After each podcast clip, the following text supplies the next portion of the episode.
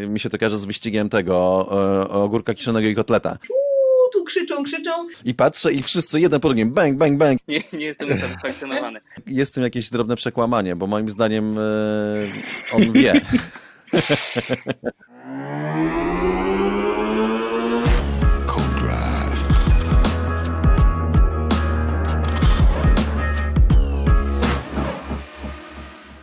Serdecznie witamy w podcaście Codrive przed Grand Prix Węgier. My, czyli jak mówi nasz widz Kevlarus, Aldona, gwiazdeczka dodająca całemu materiałowi uroku. Cezary, fenomenalna wiedza, niesamowita kompetencja. Jego wyważonych wypowiedzi słucha się z przyjemnością oraz Włochacz, nadworny clown. Nie wiem o kim to jest z nas, ale przejdźmy dalej. Plan gry na dzisiaj to porozmawiamy sobie o tym, czy tegoroczne Grand Prix Węgier przebije e, to zeszłoroczne pod względem dramaturgii. Porozmawiamy o tym, czy znamy już Mistrza Świata oraz czy ktoś wierzy jeszcze w Ferrari. Potem przejdziemy do pytań od Was. Porozmawiamy o tym, czy Russell zamienia się w Hamiltona 2-0. No a na koniec tematy luźne, czyli jak długowieczny jest Lewis i dlaczego Lando Norris unika wody. Słuchajcie, chciałbym, żebyśmy zaczęli od innego tematu, który grzeje wszystkich na wszystkich Waszych e, kontach społecznościowych i chciałbym, żebyście może odnieśli się, jeżeli macie ochotę oczywiście, do niczego nie namawiam na siłę, do całej sytuacji z kanałem sportowym. To, co wiemy, to to, co powiedział Michał Pol w Pole Position, czyli to, że przegląd sportowy postanowił nie zezwalać swoim dziennikarzom na udział w programach kanału sportowego. Jakie jest Wasze stanowisko, Czarku? Pomidor. Nie. e, Moje stanowisko jest takie, że jest to coś, co było zaskoczeniem z kilku różnych przyczyn, coś, czego się nie spodziewałem. Natomiast jestem w takiej sytuacji, powiedzmy, delikatnej, e, że- chodzi o kwestie sentymentalne po prostu, czyli takie, że ja w tej redakcji funkcjonuję od urodzenia. Bo moja mama pracowała w przeglądzie sportowym bardzo długo i ja tam po prostu jak dzieciak biegałem, e, w- no jeszcze za niepamiętych czasów. Jestem związany bardzo emocjonalnie przez te wszystkie dekady. Pamiętam dziennikarzy sprzed 40 lat i inne osoby, które już dawno temu odeszły. I pierwszy tekst w przeglądzie podpisany moim imieniem, nazwiskiem, wywiadzik malutki, to się ukazało, kiedy miałem 8 lat. I no, jakby ten, ten, ten sentyment sprawia, że plus jeszcze całkiem spora grupa osób, tak, do których się przywiązałem, które bardzo szanuję, bardzo kompetentnych, e, z którymi jakby no, po prostu bardzo mi zależy, żeby za, zachować dobre relacje, no, sprawiły, że, że, że jakby musiałem sprawę przemyśleć dość ostrożnie, co zresztą na wakacjach też nie było to powiedzmy jakieś potrzebne urozmaicenie tych wakacji, więc, więc no, w związku z tym e, faktycznie po ukazaniu się pewnych dyrektyw e, chciałem, nie, nie chciałem robić pochopnych ruchów, mówiąc w skrócie raz. E, A druga rzecz jest taka, to to, że ta kwestia po prostu zostanie rozwiązana e, w dobry sposób, e, moim zdaniem. Wkrótce, wkrótce będzie wiadomo więcej. O. Mhm. A Ty, Aldona? Ja mam podobnie jak, e, jak Czarek, to znaczy z, e, wielki sentyment mnie e, wiąże z przeglądem, chociaż nie aż takie silne są to związki jak w przypadku Czarka. Też dla mnie ta decyzja była zaskoczeniem, była mm, dla mnie bardzo przykrą decyzją. Mamy fajną społeczność w, w tamtym programie i naprawdę ludzi, do których chce się wracać generalnie. I mam nadzieję, że to nie jest ostatnie słowo i że uda się wypracować jakieś e, rozwiązanie tego. Ja w każdym razie będę do tego dążyć, żeby e, udało się wrócić do tej społeczności, którą tam mamy. Okej, dziękuję Wam bardzo. Mam nadzieję, że przynajmniej część widzów jest usatysfakcjonowana i myślę, że będziemy też prędzej czy później słyszeć, e, jak dalej rozwija się ta sprawa. Ale przejdźmy w takim razie do Grand Prix Węgier i toru Hungaroring. Pierwsze Grand Prix odbyło się tam w 1986 roku i był to pierwszy wyścig za tak zwaną żelazną kurtyną. E, Jest to tor uwielbiany przez Polaków i nie tylko dlatego, że było to pierwsze Grand Prix, w którym pojechał Robert Kubica w Formule 1. Długość toru to 4381 metrów i tutaj zauważcie, to jest półtora kilometra krócej niż na Paul Ricard, tak? Mnie to aż uderzyło, jak, jak, bardzo krótszy jest ten tor. Mamy 70 okrążeń, czyli długość trasy 306 km z małym haczykiem. Najszybszy czas 1.16.627 Hamilton w 2020 roku i tu mamy dla Was znowu ciekawe porównanie z innym samochodem, nie Formułą 1. Christian Frackenhüt w Mercedesie SLS AMG GT3 w 2014 roku w wyścigu 12 godzin Hungaroring osiągnął czas 1.46 787, no czyli 30 sekund. To, to nie jest aż tak gigantyczna różnica, no ale jednak 30 sekund to trochę jest. Moglibyśmy tu teraz zrobić Ja taką... bym Na tak przyrównał, krótkim torze to jest gigantyczna różnica. ja bym przyrównał z Supercupem, mówiąc szczerze. Może Aldona zaraz szybko odwinie, bo w długodystans, dłu- długim dystansie się nie robi takich szybkich okrążeń, mówiąc w skrócie. Mhm. Więc tam przypuszczam, że to auto byłoby w stanie pewnie za 4-5 sekund w innej konfiguracji jeszcze z tego zdjąć. Natomiast cały czas rząd wielkości mamy jakby oddany. Nie? Jest to tor, po którym jeździłem też zresztą sam samochodem turystycznym, więc... No do tego więc, jeszcze wrócimy. te- Jeszcze nie zdradzaj, do Mhm. tego jeszcze wrócimy. Ale, ale nie turystycznym, czyli właśnie pewnie takim SLS-em, prawda? Ho, ho, ho. Tak Nie, sobie nie, aż tak nie. E, Słuchajcie, szybko, szybko odwiniemy Wam terminarz. W piątek o 14 będziemy mieli pierwszy trening, o 17 drugi trening, w sobotę o 13 pierwszy trening, o 16 kwalifikacje i w niedzielę o 15 wyścig. No i chciałbym, żebyście powiedzieli parę słów o tym torze, tak z Waszej perspektywy, za co go lubicie, za co nie lubicie, choć wydaje mi się, że jednak lubicie, co? Czarku, zacznij proszę. Ja bardzo lubię ten tor i bardzo lubię ten weekend. Jest tam jakiś rodzaj takiej przaśności, powiedzmy węgierskiej, jak i w samym Budapeszcie, który jest super ciekawym miastem, w ogóle bardzo fajnym miejscem. Natomiast no po pierwsze, jest blisko Polski względnie. Ja tam zawsze jeżdżę samochodem, uwielbiam jeździć autem i zawsze taką najkrótszą drogą przez te jakby wioski i, i, i, no, i, jakieś mniejsze miejscowości. Po prostu wydaje mi się, że to jest najlepsza droga tak czy inaczej. Więc jest jakiś taki już rodzaj rytuału wyjazd na ten, na Grand Prix Węgier, jeśli chodzi o, o rodzaj wy, wy, wyprawy. E, Zazwyczaj bardzo dobra pogoda, a jak zła pogoda, to bardzo dobre wyścigi, no bo w, w dobrej pogodzie no mało się dzieje, w złej pogodzie dużo się dzieje, to jest też typowe dla, dla e, Węgier. Dużo polskich kibiców, więc to jest super fajna sprawa. Nigdy nie zapomnę takiego spotkania w 2019 roku. Tak, tak? Właśnie i e, chciałam powiedzieć, że bardzo dużo dostaję wiadomości i ty zapewne też, czy będzie można się jakoś spotkać i przybić piątkę na Hungaroringu, Mhm. więc masz to przetestowane z tamtego roku, więc myślę, że możemy taką deklarację złożyć, że, że tak, że widzimy się z wami na pewno na Hungaroringu. Myślę, że warto było coś takiego zrobić minimum w sobotę, być może jeszcze w piąteczek e, jakoś tak, ale to będziemy na bieżąco informować, e, bo też moi patroni o to pytają, tak więc, tak więc to spotkanie zrobimy. Pamiętam, jak było to spotkanie w 2019 roku, e, bo Robert startował wtedy na Hungaroringu, więc było tym bardziej jeszcze dużo polskich kibiców, ale teraz też będzie dużo. A Robert będzie jechał trening w ogóle, to jest niepotwierdzone, ale na 95% będzie jechał trening, to to inna sprawa. E, I no, byłem w szoku, ile osób przyszło w ogóle na to spotkanie. To było nielegalne zgromadzenie de facto. Mamy w ogóle takie zdjęcie grupowe. Nie, naprawdę, Tak, po prostu w ludzie zdjęcia. ledwo przejechałem. E, więc e, było to absolutnie super fajne i, szalone spotkanie, więc wydaje mi się, że w tym roku też może być całkiem, całkiem loko, jeśli chodzi o to, o ten jakby zgromadzenie z polskimi kibicami. Sam tor to jest dość interesujące, dlatego że kierowcy często o tym mówią, ale nikt ich do końca nie słucha, bo ciężko to sobie wyobrazić tak naprawdę. Jak patrzymy w telewizorze, to wszystko wygląda inaczej. Natomiast oni często mówią, że to jest tor, na którym nie za bardzo jest gdzie odpocząć, że tam jest tylko jedna tak naprawdę prosta, ta główna prosta, a potem cały czas coś się dzieje, non-stop action. I my tak to oglądamy, jak oni to robią, to to wygląda na łatwe, ale nie. Miałem okazję jeździć e, po tym torze, przejechałem chyba jakieś 15 okrążeń e, tylko, e, kapowym e, Volkswagenem e, Golfem. Kiedyś po prostu tam był Volkswagen Golf Cup i zostałem zaproszony na ten wyścig, potem po wyścigu w poniedziałek były jazdy tego Volkswagena, który jest jakby y, o wiele, o wiele, o wiele, o wiele wolniejszy od y, Formuły 1 i też od tego GT3 Mercedesa, o którym mówiłeś także. O wiele. I szczerze mówiąc, już za zakrętem pierwszym, za tym nawrotem, jak już do, dojechałem e, do drugiego, bo mamy najpierw taki pierwszy nawrót, potem dojazd do drugiego, gdzie często jest sporo akcji, gdzie, gdzie, gdzie jak się wyprzedza, to głównie tam. I od tego momentu, zaraz potem do trójki, to już za, w zasadzie cały czas coś się działo. I te, a ten golf naprawdę jedzie wiele dłużej. Czyli jak wyszedłem z zakrętu, zakrętu trzeciego, to jest taki, byłby to taki średni do szybkiego łuku, gdyby nie fakt, że się wychodzi z wolnego zakrętu, więc na Formułę 1 to to jest żaden problem. E, i masz taki czwarty pod górę, bardzo fajny, bardzo ciekawy zakręt, gdzie naprawdę trzeba z dużą wiarą skręcić, bo nie widzisz, co jest za, za zakrętem. Jest duża strefa wyasfaltowana, ale nie chcesz skończyć na tym brudnym asfalcie, jak jesteś szczególnie amatorem, jedziesz golfem.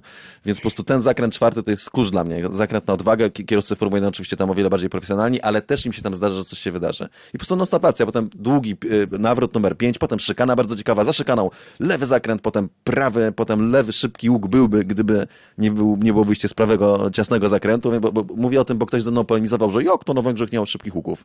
No nie ma, nawet jak jakiś jest, czyli ten numer 10, to nie jedziesz go szybko, dlatego że wychodzisz z wolnego zakrętu, więc to no nie ma po prostu. To jest tor e, krótkich, bardzo prostych, jednej dłuższej, ale też i krótkiej i po prostu zakrętów zazwyczaj e, ciasnych, ewentualnie średnich. No i potem mamy przez jedenastkę taki ten ostatni sektor stadium trochę, czyli takie wcięcie w prawo, w lewy nawrót i w prawo na główną prostą. To jest prawdopodobnie jedno z najlepszych miejsc, żeby sobie za, załatwić miejscówkę. Jak ktoś będzie na tym wyścigu i ma na przykład All Admission, to, to jest tam, tam strasznie fajnie widać, bo w, w, widać podjazd od jedenastki, potem te wszystkie zakręty, takie ciaśniejsze, wyjście na prostą. Drugie, moim zdaniem, najfajniejsze miejsce z punktu widzenia kibica to jest e, gdzieś mniej więcej na poziomie szykany, przy szykanie w tamtych obszarach. To, co mało kto widzi, bo to w telewizorze nie widać, to jest to, że też jest tam dużo zmiany poziomów, w sensie, że główna prosta jest najwyżej, mm. potem tor zjeżdża coraz niżej, niżej, potem znowu podjeżdża e, na wysokość gdzieś mniej więcej głównej prostej, powiedzmy, i potem znowu jakoś tak się obniża, więc to, to jakby zmiany wysokości, one są pomijane, dlatego, że cały czas z punktu widzenia kierowców jeszcze raz tor, na którym nie sposób odpocząć poza tą jedną krótką prostą. Więc jest to bardzo duże wyzwanie i e, fizyczne, bo to jest to jeden z najgorętszych wyścigów i psychiczne dla kierowców. Oni naprawdę, to jest jeden z najtrudniejszych wyścigów Formuły 1, jeśli chodzi o takie kwestie właśnie wytrzymałości i fizycznej i, i psychicznej. Sam tor nie jest aż tak trudny. Natomiast. No, no to ja y, mam z Hungaroringiem takie wspomnienia, że, znaczy tak, przede wszystkim na Hungaroringu jest zawsze strasznie gorąco, a czasami jeszcze do tego leje. I dokładnie tak ma być e, mhm. teraz w ten weekend. Ma być strasznie gorąco i malać. Także przygotujcie się, kochani, jeżeli się tam wybieracie. Natomiast też e, deszczowe hungaroringi e, zdarzały się bardzo często i sami świetnie pamiętacie, że potrafi się tam dziać w takich warunkach. Dla mnie takim wspomnieniem z hungaroringu jednym jest, mam, mam dwa takie, dwie takie myśli. Po pierwsze wspominam um, wizytę tam trochę luźniejszą, kiedy byłam tam z Porsche Super Cup gdy jeździł Kuba Giermaziak, e, to był 2011 rok i Kuba Giermaziak ten wyścig wygrał. W związku z tym e, bycie na podium, pod podium, razem z całą ekipą, szampan, mazurek, były to naprawdę wzruszające, przepiękne, przepiękne momenty, strasznie fajne. Trzeba dodać też, że to było podium Formuły 1, nie? W sensie, że to Porsche Supercar był podczas Formuły 1, więc siedzieliśmy na pitwallu Ferrari chyba wtedy po prostu, czyli to, co widać w tak. telewizorach na pitwallu, to, to myśmy tam siedzieli, oglądali wyścigi, śledzili w live timingu, to wszystko się działo na, i na, na przykład były garaże Formuły 1 z bolidami w środku że tak uzupełnię. Dokładnie, dokładnie tak, więc całe wrażenie, w ogóle wszystko niesamowite, no i tak jak Cezary mówi, to samo podium, na którym stoją kierowcy Formuły 1, więc mega. E, to, na to podium swoją drogą można e, sobie wejść, bo ono jest, w tym, no, ono jest przy tym budynku, w którym są biura prasowe, więc jak tam w te luźniejsze dni, czwartek, piątek gdzieś podejdziesz, no to jeszcze to nie jest mhm. specjalnie pilnowane i tup, tup, tup, e, można sobie, posiadam takie zdjęcie z podium na torze Hungaroring właśnie. Natomiast wtedy też poznałam Toto Wolfa po raz pierwszy z nim e, robiłam wywiad, robiłam wywiad o jego zaangażowaniu w Williamsa, o polskich korzeniach, o takim, takiej ekonomicznej stronie e, Formuły 1, także Jezus Maria 2011 rok, no trochę już minęło. Jeszcze nie był szefem Mercedesa, wtedy jeszcze nic nie zapowiadało. Tak, tak. I tak mi siedzieliśmy w kanciapie w ogóle, gdzieś tam takie, wiecie, żaden ten glamour Formuły 1, tylko gdzieś tam na takich plastikowych krzesełkach, gdzieś, gdzieś z boczku. No był po prostu człowiekiem ciekawym, dlatego że był człowiekiem e, już jakby zaangażowanym w e, Formułę 1, a człowiekiem z polskimi korzeniami, więc, więc to był jakby ten ten clue, natomiast nie był jeszcze wtedy nawet nigdzie blisko tego Big Bossa, którym jest e, teraz, ale już bardzo fajny.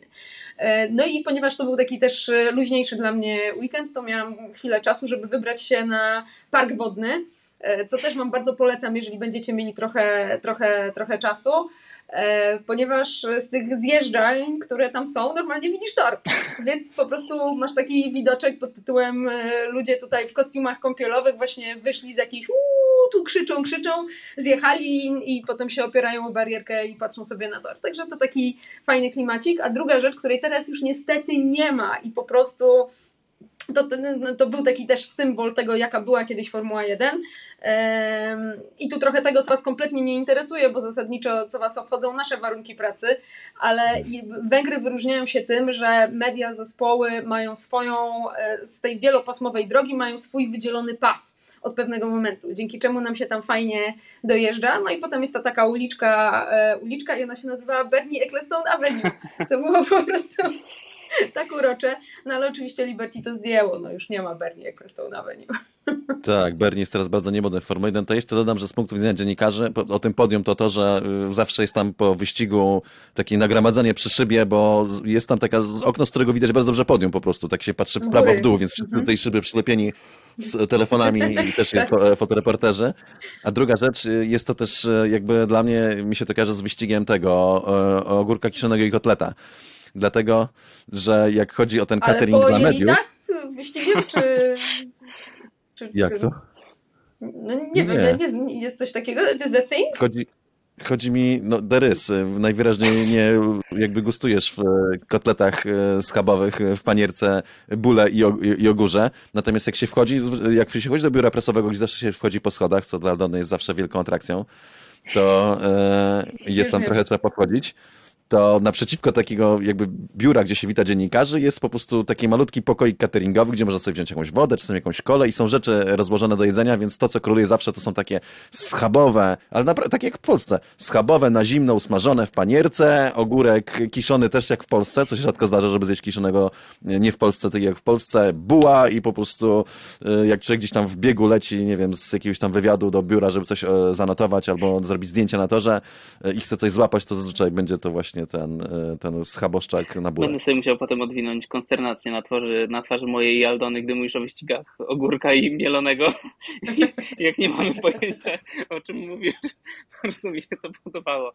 E, Słuchajcie, tak pięknie opowiadaliście o tym e, torze, że już w sumie nie muszę tam jechać, bo już wszystko widziałem oczyma wyobraźni.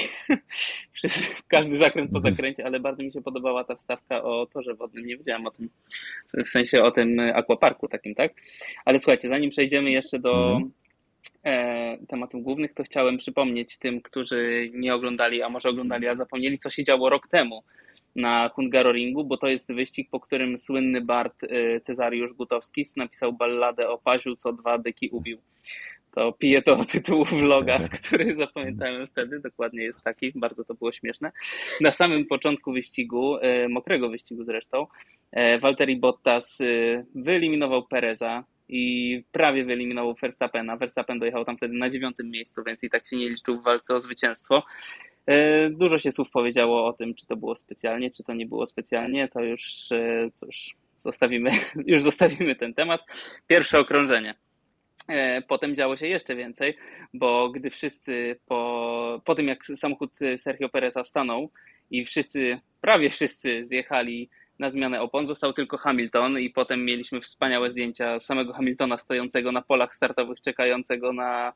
e, To było wspaniałe, to nie, nie miałem pojęcia co się dzieje, w ogóle chyba jeszcze wtedy pamiętam urwało mi na chwilę dźwięk i Ale Max, wszyscy siedzieliśmy w biurze, w biurze prasowym, bo z biura prasowego, jak dobrze usiądziesz, to widać wjazd do boksu, więc ja od razu podbiegłem do szyby, bo tam siadam zazwyczaj i jest super w ogóle widok. I patrzę i wszyscy jeden po drugim, bang, bang, bang, jedzie wszyscy do boksu, a z prawej jedzie jeden boli, to Hamilton. Tak myślę, kurde, co się dzieje w ogóle?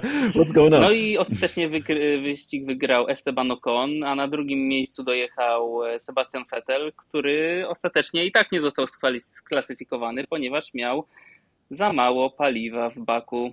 No i to taka. Tak, Aldon? Tak. I jeszcze No i Luis jeszcze ta słynna Tak, walka z oczywiście. Alonso. No i słuchajcie, jeszcze zanim, zanim Max podasz e, timetable na ten e, tegoroczny weekend wyścigowy, to Już jeszcze podawałem, ale- e, jedno... Podawałeś? Tak. Maria. Pardon, przepraszam bardzo, ach to No rozkojarzenie. problem. Natomiast je- je- jedno słowo wspomnień, e, bo ja wtedy byłam w Pitlane, nie miałam wstępu do Mhm. biura prasowego, bo jeszcze obostrzenia covidowe. COVID. I no, procedury są takie, mm, że kto wcześniej ukończy wyścig, ten pojawia się u dziennikarzy wcześniej w tak zwanej zagrodzie, żeby, żeby udzielić wywiadów. I Valtteri Bottas stał tam i czekał na Sergio Pereza, głównie na Sergio Pereza, żeby go przeprosić. E, I obok stała jego dziewczyna Tiffany Cromwell, znakomita e, kolarka zresztą, e, olimpijka i po prostu tam trzymała go za rękę, pocieszała go, a on po prostu czekał na, na, na tych chłopaków, których wyeliminował, żeby, żeby ich przeprosić, więc no to był taki moment, w którym naprawdę no, wiecie, czuć było, że mu wstyd. Kojarzycie Mhm. czasami te uczucia, gdy ktoś Tak, zrobił coś głupiego obok i wam jest głupio, bo po prostu empatycznie jakoś czujecie te jego emocje i wtedy właśnie, gdy tak no, dość publicznie to się wszystko rozgrywało, ona obok stała, on, on chodził i przepraszał tych chłopów, no to no, było mi go trochę żal. No bo to siara była, ale to, to fajnie, że tego i to sprawia, że go trochę bardziej lubię, nie? To jest taki moment jak trochę jak ten, jak e, Daniel Ricardo, który przywalił piłą w twarz e, Lando Norrisowi. tak? Zdajesz sobie sprawę, że zanim piłka doleci, to zdajesz sobie sprawę, że być może nie, nie to chciałeś zrobić. No, ja mam tylko, ja nie wierzę, że Bota zrobił to specjalnie. Tak, no to było zbyt grube i jednak uważam, że jest, on stara się jeździć fair, y, natomiast też wierzę, że gdyby był trochę inny układ i gdyby wiedział, że gdzieś tam jedzie Lewis Hamilton, to pojechałby ostrożniej na przykład. Więc y, to, żeby jakby nie zacząć mu premedytacji, to jednak mi się wydaje, że inaczej podszedł do tego zakrętu, widząc, tak jak zawsze było widać, że jak tam, gdzie Louis, to zawsze był taki podwójnie ostrożny. No ale cóż, takie rzeczy się zdarzają, takie są wyścigi. Szczęśliwie nie kosztowało to, dla mnie szczęśliwie, bo ja akurat trzymałem kciuki za Verstappena, nie, nie, nie kosztowało to Verstappena tytułu, natomiast to była jedna z tych sytuacji, którego tytuł kosztować mogła. Tak, jest pełna zgoda. Widzę, że chcesz coś powiedzieć, y, więc mów. Tak, chciałam powiedzieć, że e, zanim podasz ten timetable weekendu, tak, tak. a wait, zanim zarządzisz e, e, kolejny temat, to wiem, że chciałeś mnie poprosić o jeszcze wyjątkowe statystyki dotyczące tak, tego ale weekendu. to chciałem powiedzieć teraz, bo Więc... miałem wstęp. Czekaj, chciałem poprosić naszą senior Dawaj. statistic director o statystyki, proszę. To ja, to ja.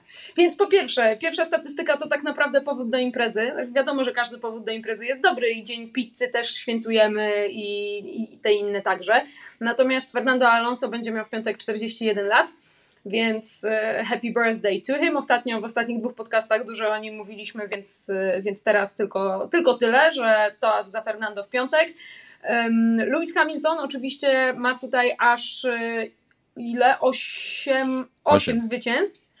Tyle samo co na Silverstone. To są dwa tory, w, w, których e, wygrywał najczęściej. No i oczywiście, gdyby mu się udało po raz kolejny, czy na Silverstone, czy tutaj na Hungaroringu, no to by przebił rekord Michaela Schumachera, który wygrywał także 8 razy, ale we Francji.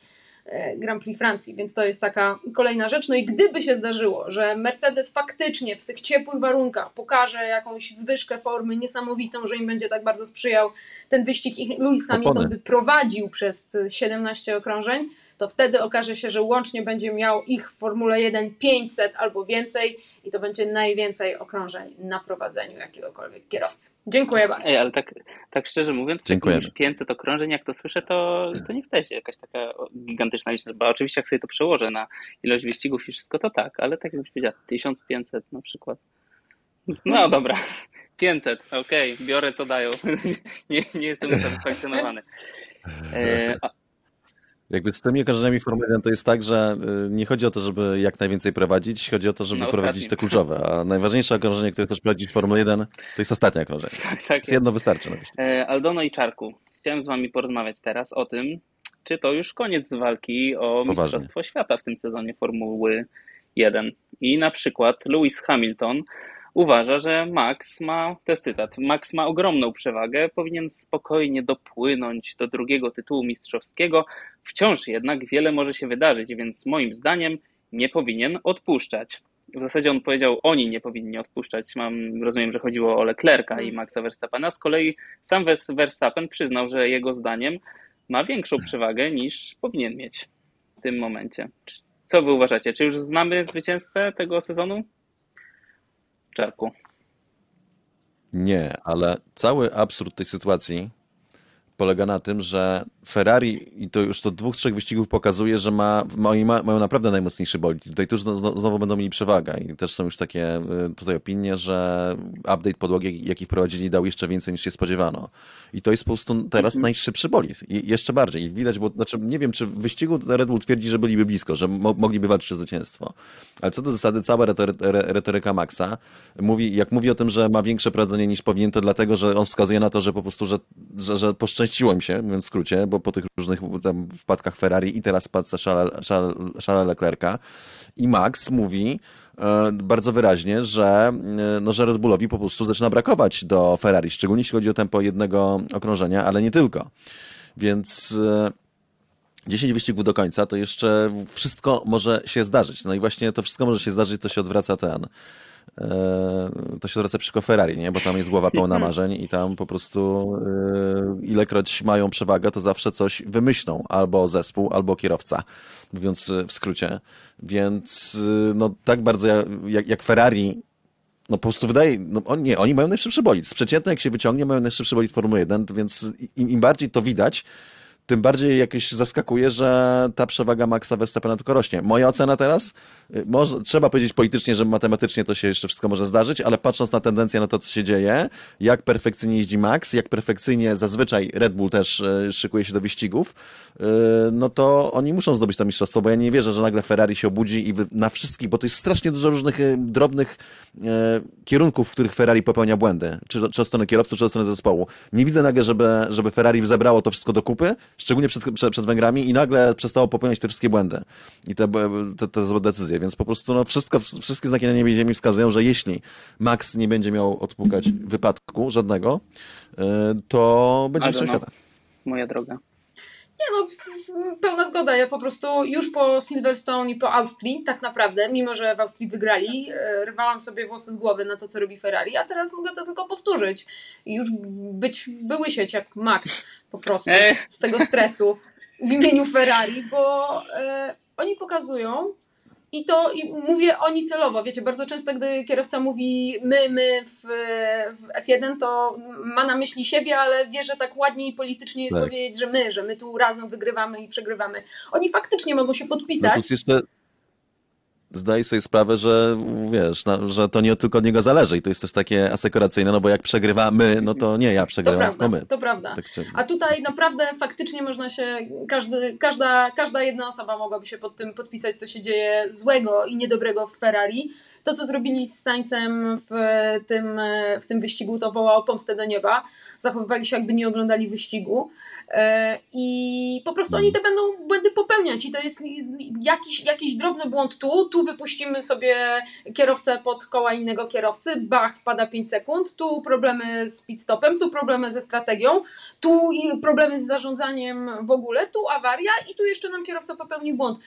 Generalnie całokształt niestety dla, tej, dla tego zespołu wygląda w ten sposób, że oni nie dorośli do walki o Mistrzostwo Świata w tym sezonie. Niestety.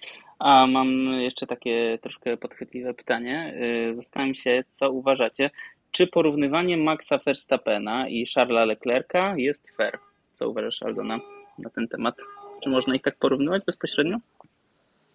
Wiesz, no nie, nie, nie ucieknie się od mhm. tego. Natomiast y, na pewno, mimo że um, jakby różnica wieku pomiędzy nimi y, nie jest, y, nie jest znacząca, no to wydaje się, że Max Verstappen jest y, kierowcą o wiele starszym tak naprawdę od Charlesa Leclerca, jeżeli chodzi tylko o to, o to doświadczenie. To są niby, że równolatkowie, natomiast Max Verstappen A jest w Formule 1 dłużej, B ma za sobą całe doświadczenie zeszłego roku. A propos doświadczenia Maxa Verstappena, właśnie został po zeszłym weekendzie kierowcą, który spędził najwięcej wyścigów w Red Bullu, więc już wcześniej to był Mark Webber, który był najbardziej przywiązany do, tego, do tej ekipy. Teraz, teraz to jest Max. E, I Max Verstappen e, pokazuje się jako kierowca o wiele bardziej dojrzały, co jest, biorąc pod uwagę jeszcze całkiem jego niedawne sezony i pamiętacie ten, ten, ten, ten sezon pełny błędów od początku, których w ogóle nie chciał uznać, do których się w ogóle nie chciał przyznać. On przeszedł ogromną drogę. E, I teraz jest kierowcą po prostu lepszym od Charlesa Leclerca.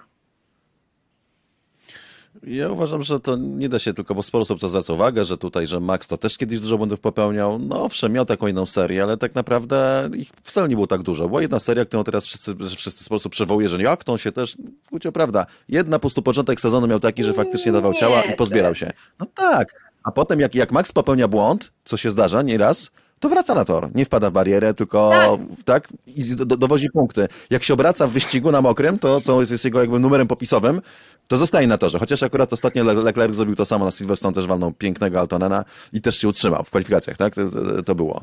Natomiast e, ja na to patrzę trochę oldschoolowo, bo jestem starszy od Fernanda Alonso. Przekazuję głos pani Aldonie. Wyrywam się, no. wyrywam się. Bo wiesz, bo, te, bo, bo, bo błędy Maxa Verstappena to nie jest tylko błąd Maxa Verstappena na torze. To jest też y, ten Meksyk, w którym y, zdobywa proposition, wychodził. No, no, no, nie, nie zwolniłem, przecież widać. To jest też ten Max Verstappen.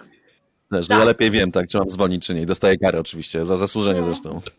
Coś, czego Luis by już nie zrobił na przykład. Czyli jego taka arogancja buta, ale Max się też zmienił w tym roku. Jest właśnie taki bardziej stonowany i bardziej, moim, moim zdaniem właśnie Max pokazuje teraz się jako wiele dojrzalszy kierowca niż jeszcze w zeszłym roku, po tej wojnie, którą stoczył z Hamiltonem. Tak więc e, No moim zdaniem jest, ale moim zdaniem jest generalnie lepszym kierowcą od, od Leclerca, nie jeśli chodzi o prędkość, bo Leclerc jest super szybki, nie jeśli chodzi o umiejętność walki na torze, bo obaj walczą świetnie, szczególnie ze sobą, przecież kurczę, oni stoczyli super pojedynków. Natomiast jest całościowo, nie? Czyli to jest jakby, no, po prostu nie, nie wypada z toru tak skutecznie, tak? I nie tracisz tylu punktów, co Max i też y, przez, przez ostatnie lata, nie, nie, nie, tylko w ostatnim czasie. Więc moim zdaniem Verstappen jest po prostu od niego lepszym kierowcą nie dlatego, że dłużej jeździ Formuły 1, tylko dlatego, że jest od niego lepszym kierowcą. E, co nie znaczy, że tak zostanie. Mi się, bo jedna rzecz, ten old school.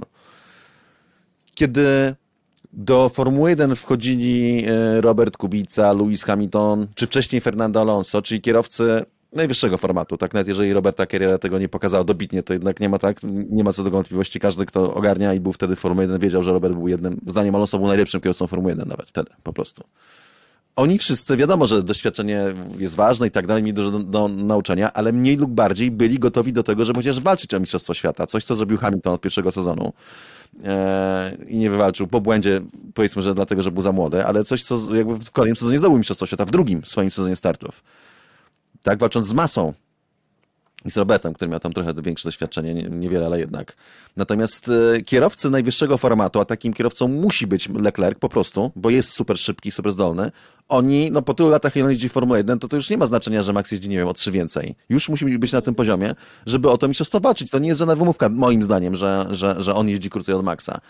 Szczerze, w pierwszym, w drugim sezonie najdalej kierowca jego formatu musi być gotowy do walki o mistrzostwo świata. I on niby, że jest, a jednak no właśnie w takich no jeszcze raz do tego wrócę, mówiliśmy o tym w propsach i disach, ale to jakby ten błąd był niewiarygodny. To było niesamowite, że kierowca jego formatu tak zdolny, bo on jest super zdolny, wypadł z toru w ten sposób. I to zresztą potem podkreślało jeszcze wielu, wielu kierowców to podkreślało. Mówiło o tym, że to było szokujące. Tak, Rosberg o tym mówił. E, Villeneuve chyba był zaskoczony. No kilku, kil, kilka osób takich właśnie byłych kierowców podtrzymywało, że coś musiało być nie tak, no bo to jest niewiarygodne, że można w taki sposób wypaść z toru. Niemniej, przecież na Monzy w 2020 roku Leclerc wybrał, wy, wypadł z tej z paraboliki e, w podobny sposób. To jest podobny łuk, trochę no, szybszy, tak, ale jednak Dla podobny. mnie najmocniejsze jest to tak naprawdę w tym porównaniu, jak wypada Max ogólnie jego jako całość, to znaczy i w wywiadach, i na to, że z niego po prostu bije taki chłód, ale chłód w dobrym tego słowa znaczeniu, po prostu tak, że wiesz, że on dowiezie, jak nie dowiedzie, to dowiedzie to, co trzeba będzie najlepiej i potem w następnym wyścigu znowu wsiądzie i dowiedzie co trzeba, ale skoro rozmawiamy sobie tutaj jeszcze o, mistrzo, o walce o Mistrzostwo Świata, to przejdźmy do Ferrari. I oto, i, i, i oto, i, i oto ten temat, że porozmawiamy o tym, czy, czy ktokolwiek jeszcze w nich wierzy, i mam tu na myśli też ich samych, ponieważ jeżeli wszyscy wokół nich przestają ktokolwiek wokół przestaje traktować ich już jako poważnych kandydatów do walki o mistrzostwo, to zastanawiam się, jak tam jest w środku, a z każdym takim ich obniżeniem tej pewności będzie albo coraz gorzej, albo nie będzie w nich tej motywacji czy tej chęci walki. I na przykład, jak odsłuchacie sobie, wiecie, komunikaty radiowe podczas teraz y, wyścigu, to pytanie do Leclerca, Oczywiście to jest sytuacja emocjonująca, ja się domyślam, nie siedzę tam, jak mi tu oceniać, tylko że głos w słuchawce mówi are, are, are, are, are you okay? Jakby, jakby mi tam po prostu wypadło wszystko z rąk. No, no faktycznie jest straszne, tak, tak, że tak. wypadło, ale no to nie tak, że tam się roztrzaskał na milion kawałków i, mam, i, i potem ta sytuacja z wypuszczeniem Sańca, to miało się takie wrażenie, jakby po jednym klocku wszystko się tam zawaliło, jakby oni po prostu potrzebowali teraz godziny, żeby dojść do siebie, w ogóle, wiecie, złapać znowu pewność taką jakąś operacyjną. Mm. Co, co, co wy sądzicie? Sainz sam się wypuścił. Tak, faktycznie, bo tam, tam było światełko. Tak, tak, tak, tak, tak, tak, tak, tak. Było czerwone światło. Sainz wyjechał tak, sam tak, tak. Ale i tak długo trwał ten pit stop, oni tam no nie, nie bije z nich pewność siebie. No tak, tak, rozumiem. E, moim zdaniem, znaczy, to jest naj, największy problem. Ja wiem, że Binotto mówi, że tutaj, że wystarczy, że, że, że możemy wygrać wszystkich, że, że możemy wygrać 10 ostatnich tak wyścigów, jest, tak? I, i, ten, i no te, te, teoretycznie mogą, nie? Bolid mają na to, tylko jak to się broni w porównaniu z poprzednią Gdzie też mogli sezonu. wygrać każdy wyścig. To, to, to takie, ale on musi to mówić. Tak, gdzie też prawie, prawie. No nie, nie każdy. Tam to było kilka, gdzie Red Bull był szybszy faktycznie. Trochę. Natomiast generalnie powinni wygrać większość. I to się nie wydarzyło, więc e, e, no to jest kluczowe pytanie, nie? Moim zdaniem e, nie mają podstaw. Zresztą oni muszą w to wierzyć i mówić sobie, jesteś zwycięzcą, jesteś zwycięzcą, tak? No bo inaczej to nie ma sensu, ale to w ogóle to statystyka tego w żaden sposób nie, nie obroni. jeszcze jedna rzecz e, tutaj trzeba wziąć pod uwagę, bo jak Binotto mówi o tym, że oni mogą wygrać wszystkich 10 wyścigów do końca sezonu, a jest to wyliczenie, że jak Leclerc wygra 10 wyścigów, a Max będzie zawsze drugi i dwa razy zdobędzie najwyższe okrążenie, to i tak będzie mistrzem świata. Coś tak nie ułoży, no ale nawet. To przecież... E, a gdzie Sainz? Przecież mają równe szanse ciągle. No tak, przecież obaj mają równe szanse. Sainz 26 punktów z tyłu, Sainz coraz lepiej jeździ, podczas gdy Leclerc no, ma tutaj wpadki, więc e, no, naprawdę to jest jeszcze jeden czynnik, który bardzo utrudni walkę w ogóle takie na pewno. E, Hilla, e, że Damona Hilla, że Sainz jest bardziej liderem Ferrari niż Leclerc. Tak, tak. Jest... tak. Chciałem powiedzieć, rację, że moim zdaniem jedynym, y, który zyskuje coś na tej sytuacji jest Sainz, który tak naprawdę trzyma to Ferrari i wydaje się jedynym pewnym punktem zespołu teraz tak naprawdę. To jest też ciekawe, tak. jak to się szybko zmieniło, ale unosi to. Aldona, Ale no? dobrze, dobrze, że dodałeś teraz, bo też pamiętamy jego początek sezonu i no tak, wiesz, tak, każdy i przyciąganie ze żwirem jak magnes. Także, ale, ale jest to sytuacja dynamiczna.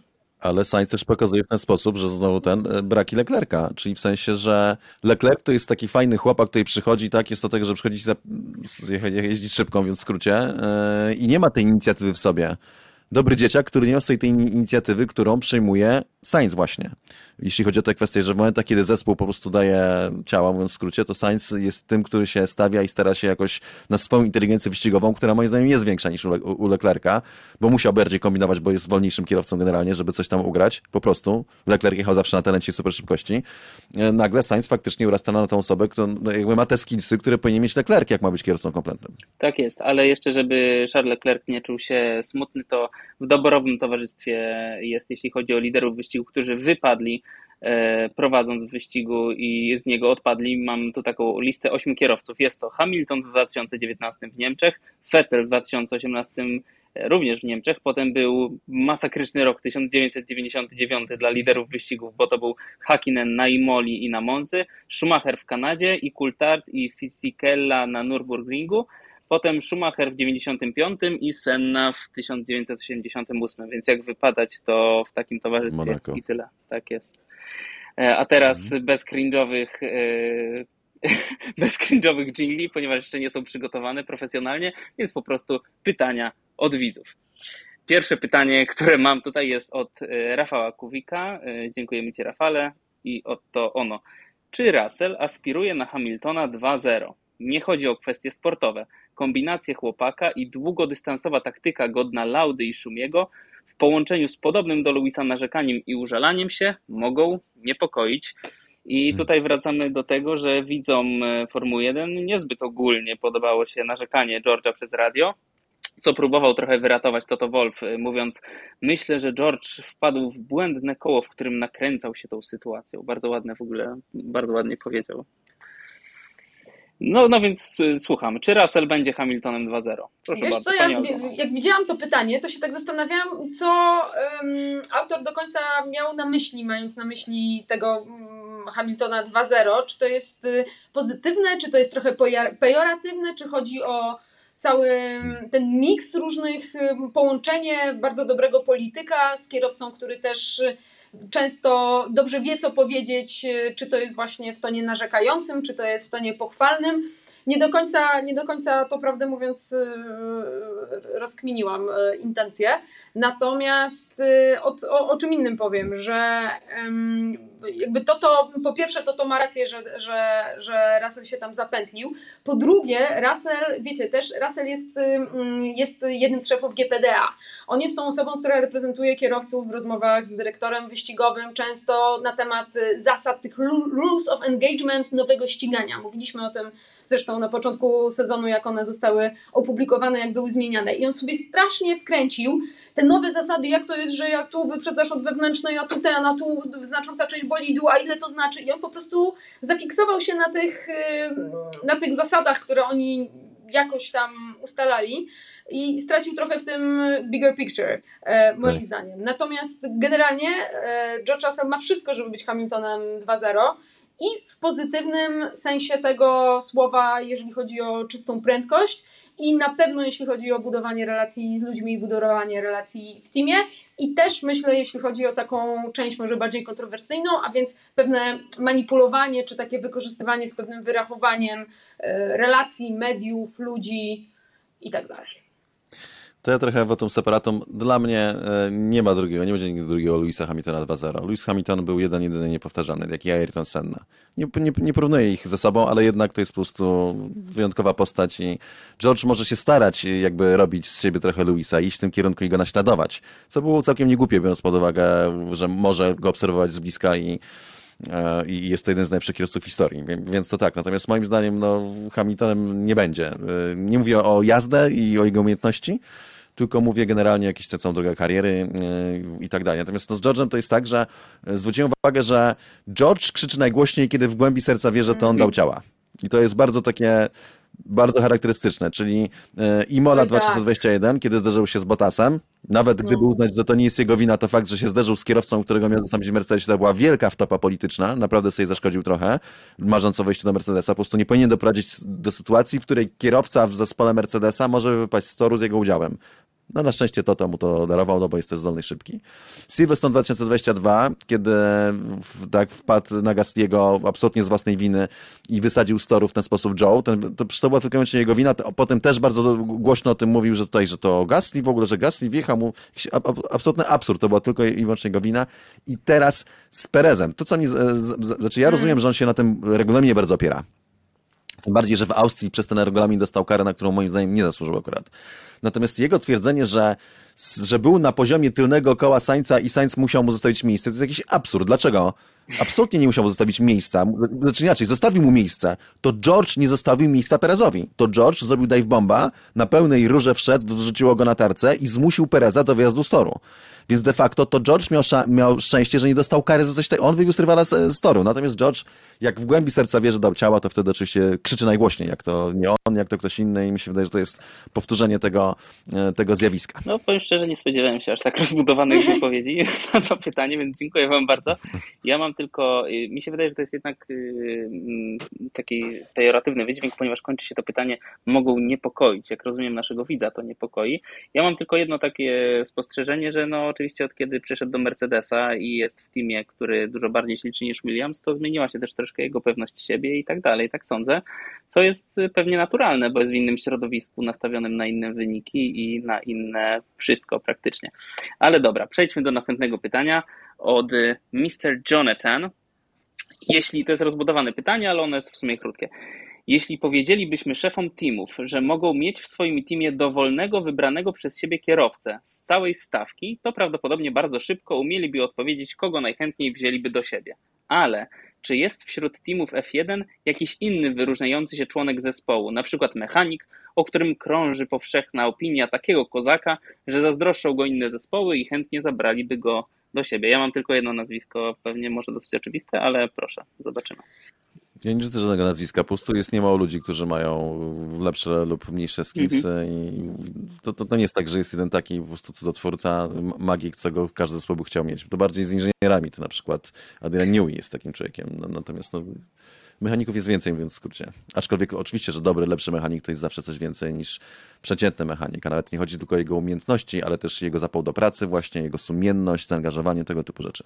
No tak, no i też wiesz, w kwestii na przykład e, inżynierów wyścigowych, no to też bardzo ważne jest to, jak oni współpracują z kierowcą. Nie każdy się z każdym dogaduje, nie każdy z każdym łapie chemię, zdarzają się zmiany.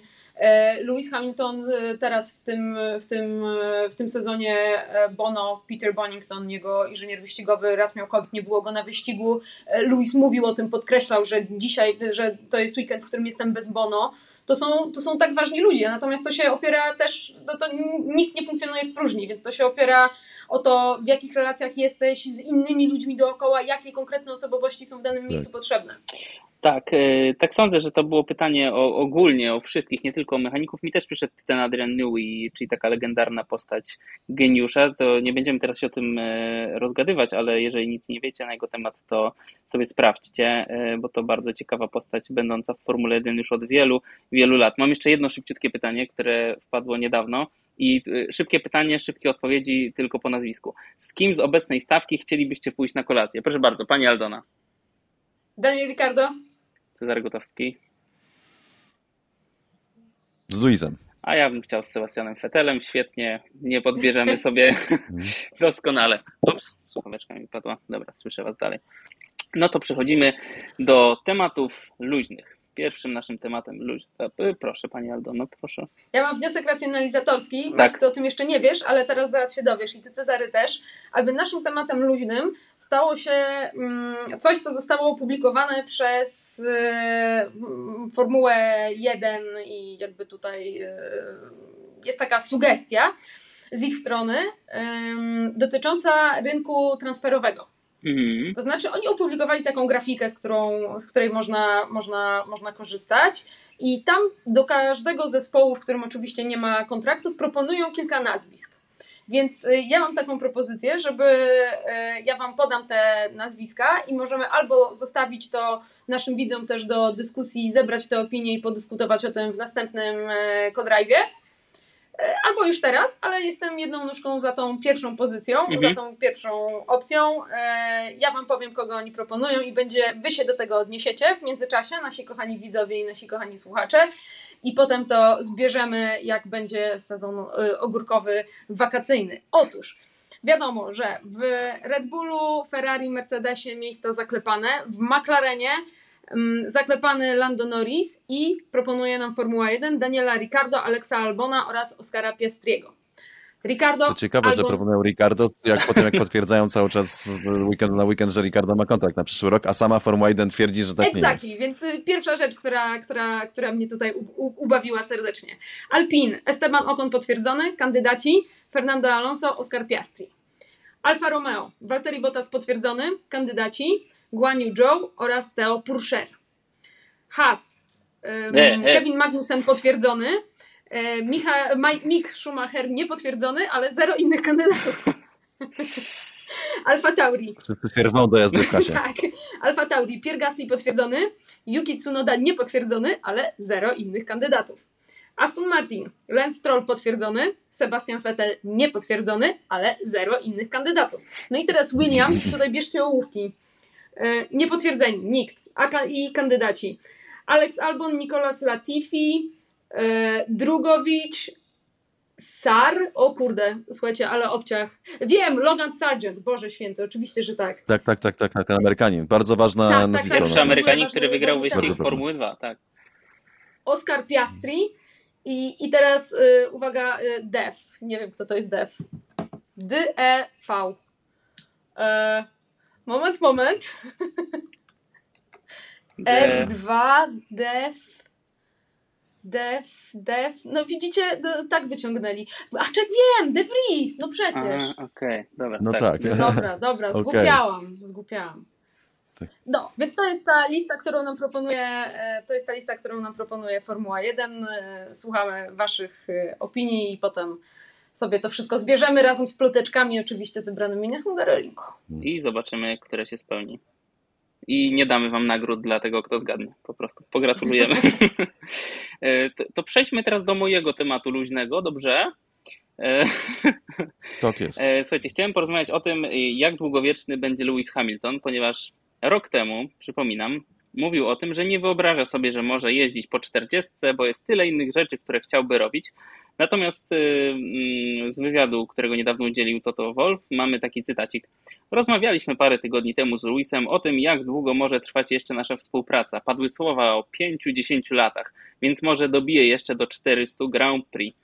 I teraz mi się tak wydaje, y, od razu powiem, że możliwe, że gdyby Lewis zdobył ten tytuł rok temu, to sprawa by wyglądała inaczej, ale myślę, że ten sezon mógł mu dać, y, mógł rozpalić ten ogień na nowo. Tak sądzę, że mogło mu to jeszcze trochę przedłużyć karierę, która nie wymaga przedłużania, bo osiągnął wszystko, co można, oprócz zdobycia ośmiu tytułów mistrzowskich oczywiście, E, ale, ale uważam, że to mógł dostać, że tak powiem kolokwialnie, takiego kopa cztery litery, żeby jeszcze, jeszcze dać z siebie w ogóle chęci, wiecie, chęci, żeby jeszcze próbować i jeszcze się starać. Jak wy to widzicie? Moim zdaniem Luis faktycznie, tak jak wcześniej budzi wątpliwości, tak teraz chyba widać, że coraz bardziej mu daje większą frajdę starty Formuły 1, dlatego że bolid się poprawia, dlatego że mają dobre perspektywy, dlatego że FIA wykazuje duże ten tendencje, żeby przyszłoroczny regulamin podpasować pod Mercedesa i wyrąbać na tym większość innych ekip, chociaż o to walka się toczy i prawdopodobnie będzie, będzie trwała. Wydaje mi się że także dlatego, że jakby miał, ma nowe wyzwanie w ekipie, czyli przy George Russell, czyli ten super szybki junior, super zdolny, który na początku był od niego lepszy, a teraz Luis jest od niego, tak, z takich czynnych powodów jest od niego szybszy. W kwalifikacjach ostatnio całkiem spore przewagi, więc teraz widzi też, że tak, że, że ma to jeszcze w sobie tę chęć i mi się wydaje, że Luis może jeździć jeszcze długo w Formule 1. Liczę na to, by jeździł jak najdłużej. Ten Lewis Hamilton e, wiecznie żywy, e, ten, jak, jak Lenin, nawet biorąc pod uwagę pewne, pewne ich y, opinie, to nawet się to klei, mówiąc w skrócie. E, więc ja jestem za tym, żeby jeździł jak najdłużej. Moim zdaniem w tym w Twoim pytaniu zawarła się cała odpowiedź. Lewis Hamilton jest chimeryczny i wtedy wydawało mu się, że że chce robić inne rzeczy, teraz mu się wydaje, że chce tu zostać i, i ma w sobie paliwo na 400 wyścigów, jak deklaruje, co by oznaczało, że musiałby zostać pewnie no, przynajmniej jeszcze 4 lata może, no tak, 4 lata, żeby te 400 wyścigów wyjeździć. Y, za dwa miesiące może być zupełnie inaczej. I więc ja się do tego nie przywiązuję w żaden sposób, Poza jednym stwierdzeniem, którym, pod którym się podpisuję z tego, co powiedział Cezary, Formuła 1 potrzebuje Louisa Hamiltona. I dobrze by było, żeby taki kierowca takiego kalibru, takiej legendy, takiej osobowości był jak najdłużej. Bardzo fajnie, bardzo fajnie. I jeszcze jeden temat na koniec, taki króciutki, ale bardzo ciekawy. Otóż Lando Norris, to jest ciekawe y, jeszcze po tym wyścigu we Francji, który mieliśmy, po którym Louis padł ledwo przytomny na podłogę i powiedział, że stracił 3 kg tak, przez ten wyścig, ponieważ zepsuła się ta rurka podająca wodę i, i nie mógł pić. E, otóż Lando Norris twierdzi, że nie pije w trakcie jazdy i mówi tak: Nie korzystam z wody podczas wyścigu, picie jej sprawia, że jest mi niedobrze. Gdy przyjmuję za dużo płynów podczas jazdy, one po chwili wracają tą samą drogą. Nigdy mi się to prawda, co, nigdy mi się to jeszcze co prawda nie przydarzyło, ale wiem, że tak by było, więc tego unikam. I proszę bardzo, to jest jedna rzecz, którą mam wspólną e, z Lando Norrisem. Ja też nigdy nie piję wody podczas jazdy bolidem Formuły 1. Ja też nie. E, mi się wydaje, po pierwsze, jest tym jakieś drobne przekłamanie, bo moim zdaniem e, on wie.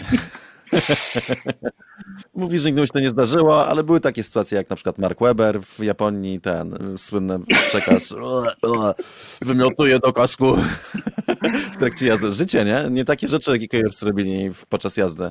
Naj, na, takie, najbardziej takie powiedzmy klasyczne to z ściganiem podczas tej jazdy. Wielu kierowców po prostu w jakimś momencie musi ten.